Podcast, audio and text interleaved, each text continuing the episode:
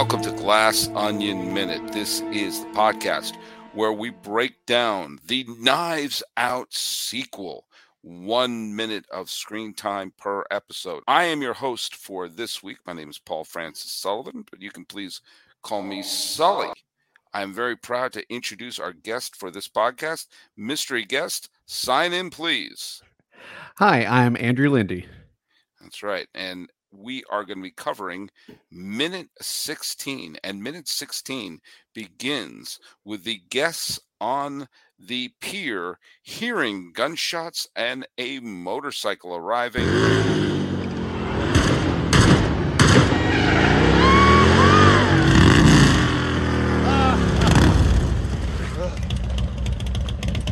Crew, we've arrived. And ends with them hearing a boat arriving. This entire minute is all about anticipating the arrival of some form of transportation. So, um, I'm very, very happy to be back. I, I did several episodes of the uh, Knives Out podcast from the from the original film. I'm thrilled to be doing for this one. I did you see this in the theater, Andrew? You know, I I did. Uh, that was actually really um, that was a really exciting time. Excuse me. That was a really exciting time to be able to see this film in the theaters because I I remember watching Knives Out in theaters and thinking, you know, oh, this is something really special, and getting the chance to see the sequel in theaters, even though it was going, you know, direct to Netflix. I was it was just very exciting. Did you happen to see it in theaters? Uh, I did not. I I did see it on Netflix uh, I would. I it's there's a weird connection, and this is maybe I'm probably not the only one with this connection, but the original Knives Out from uh, 2019 was the last film I saw in the theaters before the pandemic. Wow! And so I associate Knives Out with the pandemic. So you have part two and it's not really part two it's like another episode which is what i yeah. one of the we'll get into in the later episodes we'll, we'll when there's a little less dialogue and motion we'll get into our, our thoughts about this as a franchise and why i enjoy it as a franchise but i associate the original knives out with the pandemic because uh, i saw it the the weekend before the oscars which was i think mid-february mm-hmm. of 2020 or and then the lockdown was less was less than a month afterwards. And for several years i don't i didn't see another movie in the theater until i think it was 2022 i finally went back and they re-released star trek the motion picture. And i took my two sons to see it. And so the star trek was my my uh, my re-entry into the uh, the movie theater world. But yeah this is a this is a covid themed movie franchise for me yeah, the first one too. That's that's really interesting. And I I think um with the second one, I mean, I I think, you know, Rian Johnson didn't have to set it during COVID the way that he did, but in doing so it almost, you know, grounds it more. Well, it also it, it does a couple of it does a couple of things. It it grounds it in a weird, you know, nostalgia of two and a half years ago. Uh, it also he uses it for um, character development mm-hmm. in this scene that we're seeing right now when you see who's masked and who's not and you sort of see that the people who may be very cautious and wound tight and you see the people who are um, you know kind of out of control and mm. just by demonstrating who's not wearing a mask and who is wearing a mask it's it's showing some character development instead of telling character development and yeah. so i think that you see that in uh in this particular scene here. I, I think the biggest one is is Birdie, whose mask is essentially not a mask. Yes, uh, that's a yeah. She her, and I think you see that clearly in one of the the later minutes, or, or maybe mm. it was one before, so I can't quite remember. Some of this blurs in my head, but yes, her mask is basically just mesh. It doesn't really yeah. serve the purpose. but uh this is the minute where there there's there's a lot to unpack in this minute uh, in regards to blocking and where Mhm. people are in the frame. There's a lot Mhm. of character development through placing actors in the frame, and I think it's worth. This is this scene takes place uh, just after the introduction of of well, it's not really the introduction because we see the characters before him, but but the arrival of Birdie Jay, uh, Kate Hudson's Birdie Jay, and poor Peg, played by Jessica Henwick, and and that just should be her name is poor Peg, um, and we see uh, Kathryn Hahn as Governor Governor DeBella, and we see Aaron Burr himself, Leslie Odom Jr. as Lionel, Yeah. and we see that the um we see you know governor claire is kind of wound tight and amongst and and i watched something where director rian johnson was saying that she has to wear very kind of drab colors to sort of contrast her from the uh you know some of the wild colors we're going to see in some of the other people.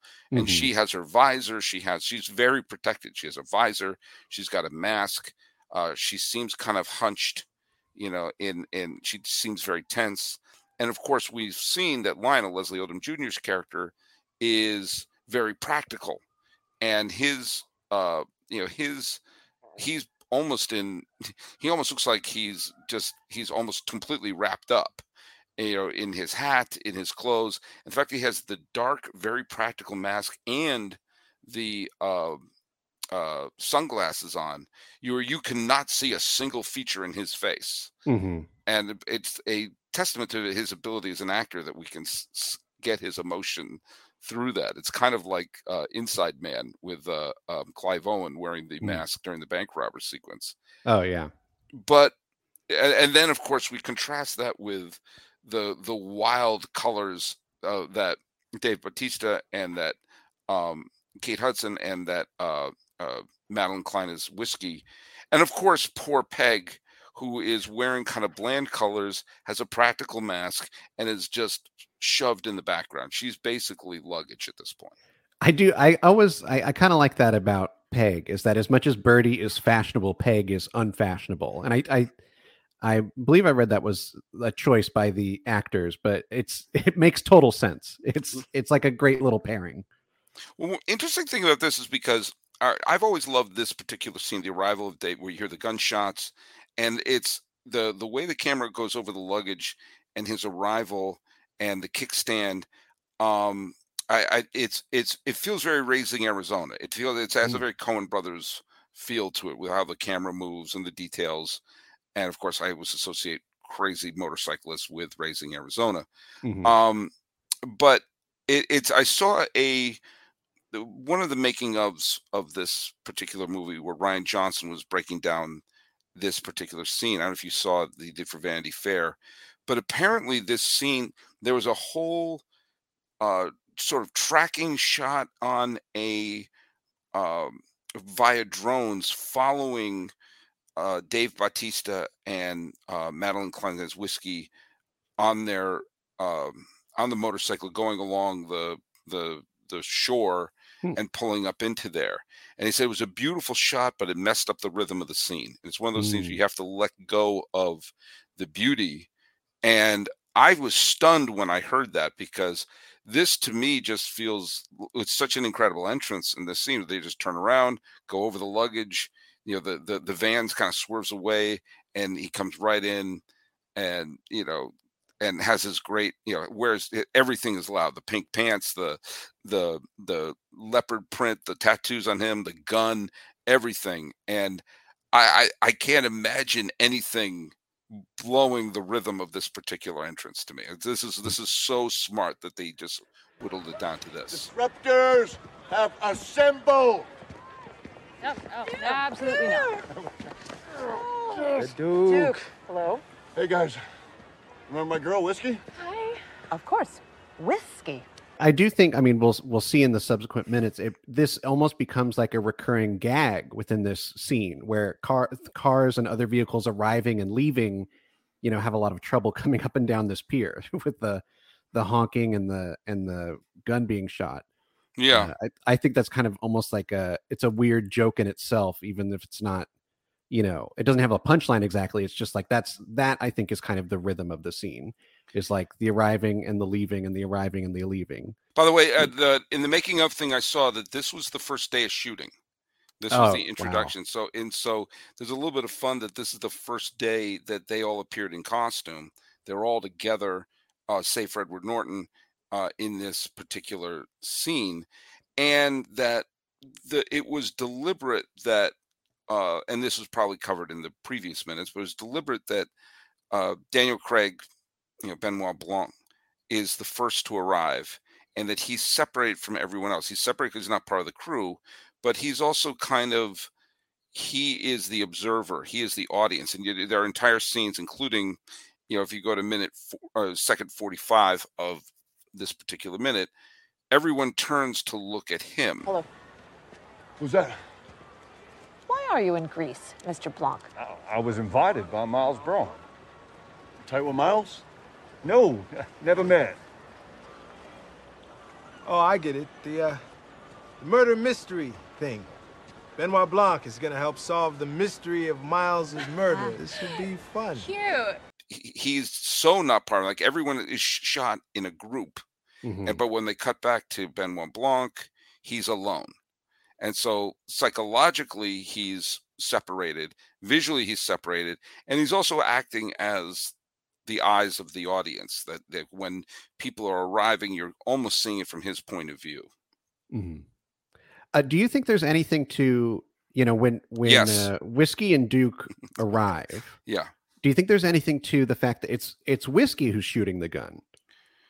Um I, I I I, I yeah. think I mean perhaps I, I I think that it's it's it just shows how you know there there's the uh the overly uptight and the the those who could use a little uptighting that Mhm. are that are mixed and it's funny um this is doesn't quite answer your question but this is about a group of people who were friends a long time ago and they're still kind of together but they've developed into very different people Mhm. and i'm getting i just turned 51 the other day i'm closer to 100 than my birth and there are still people i'm friends with for many years but we've all become different people so when even when we have reunions of people there is that sense of we're all different this is not we can't keep trying to recreate the past which is obviously what they're trying to do with these meetings that they have here Mhm. and the contrasting of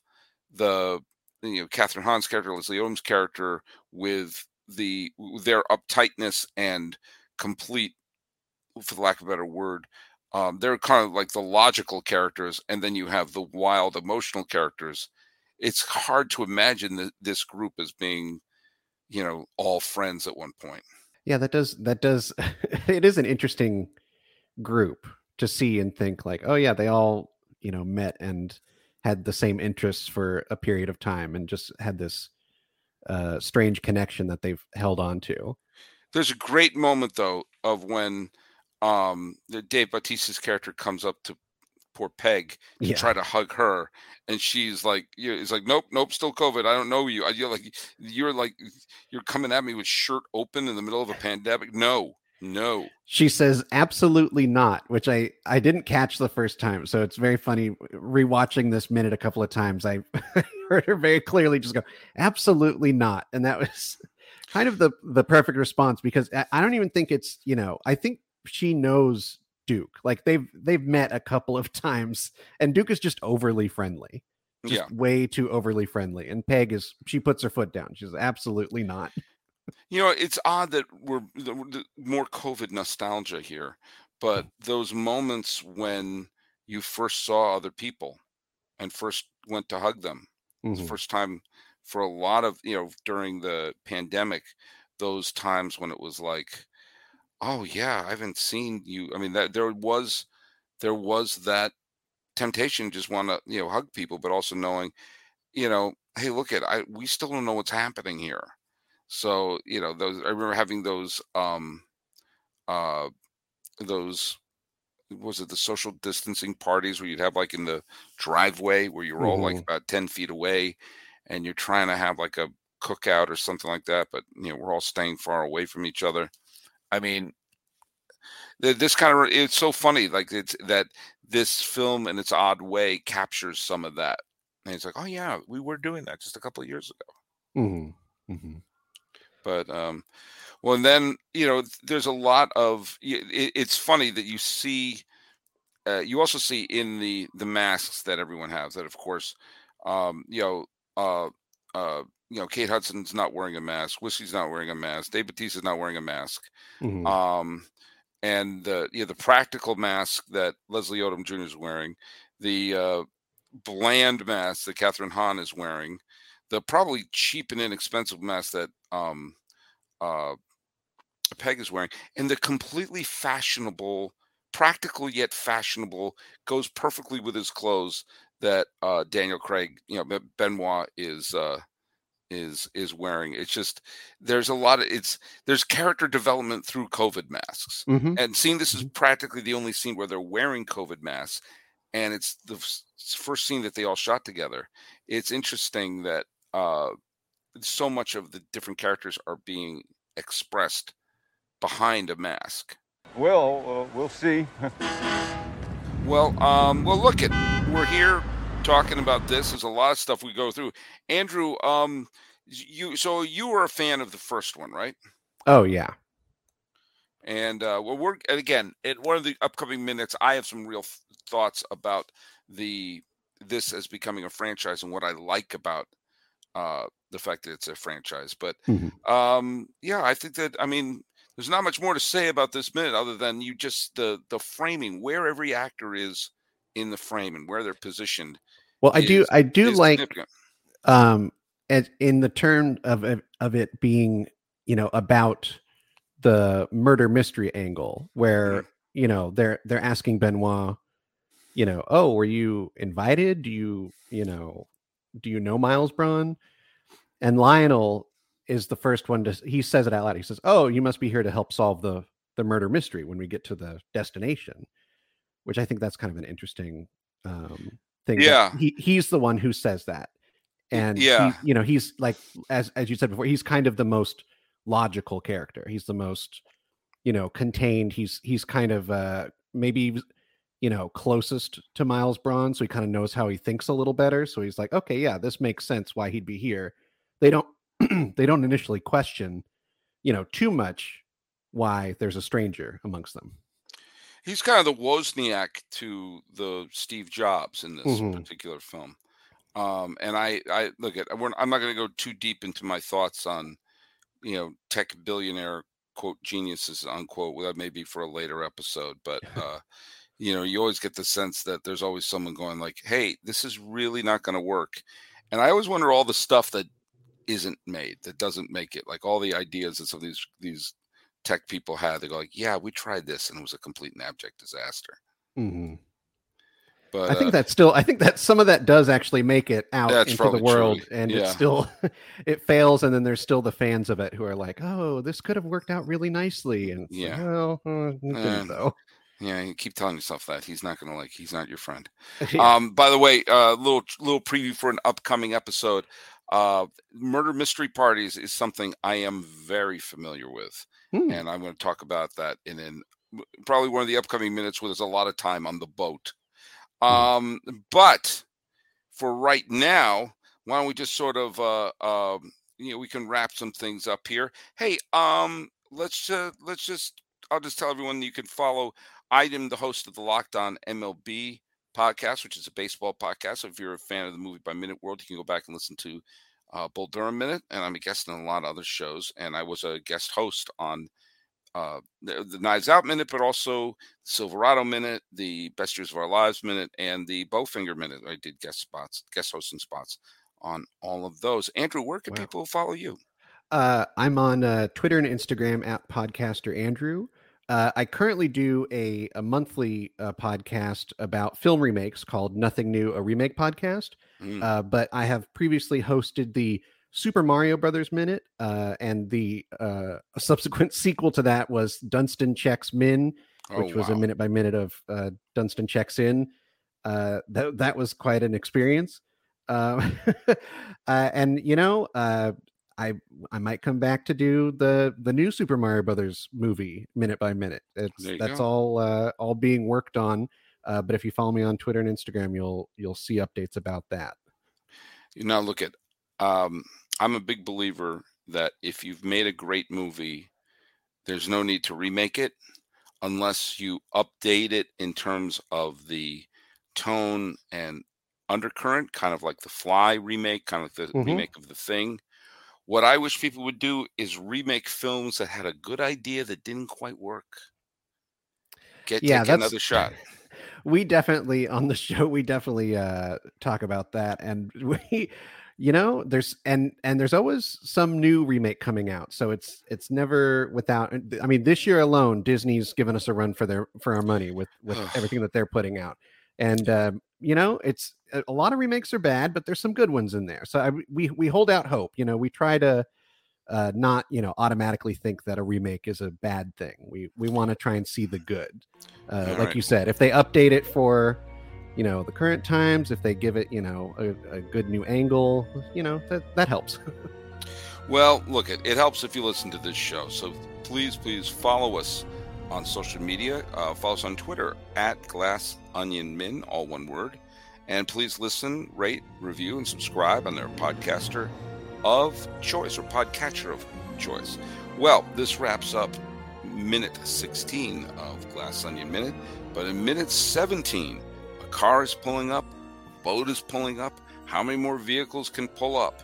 But we can find out tomorrow when Andrew Lindy and I return for the next episode of Glass Onion Minute.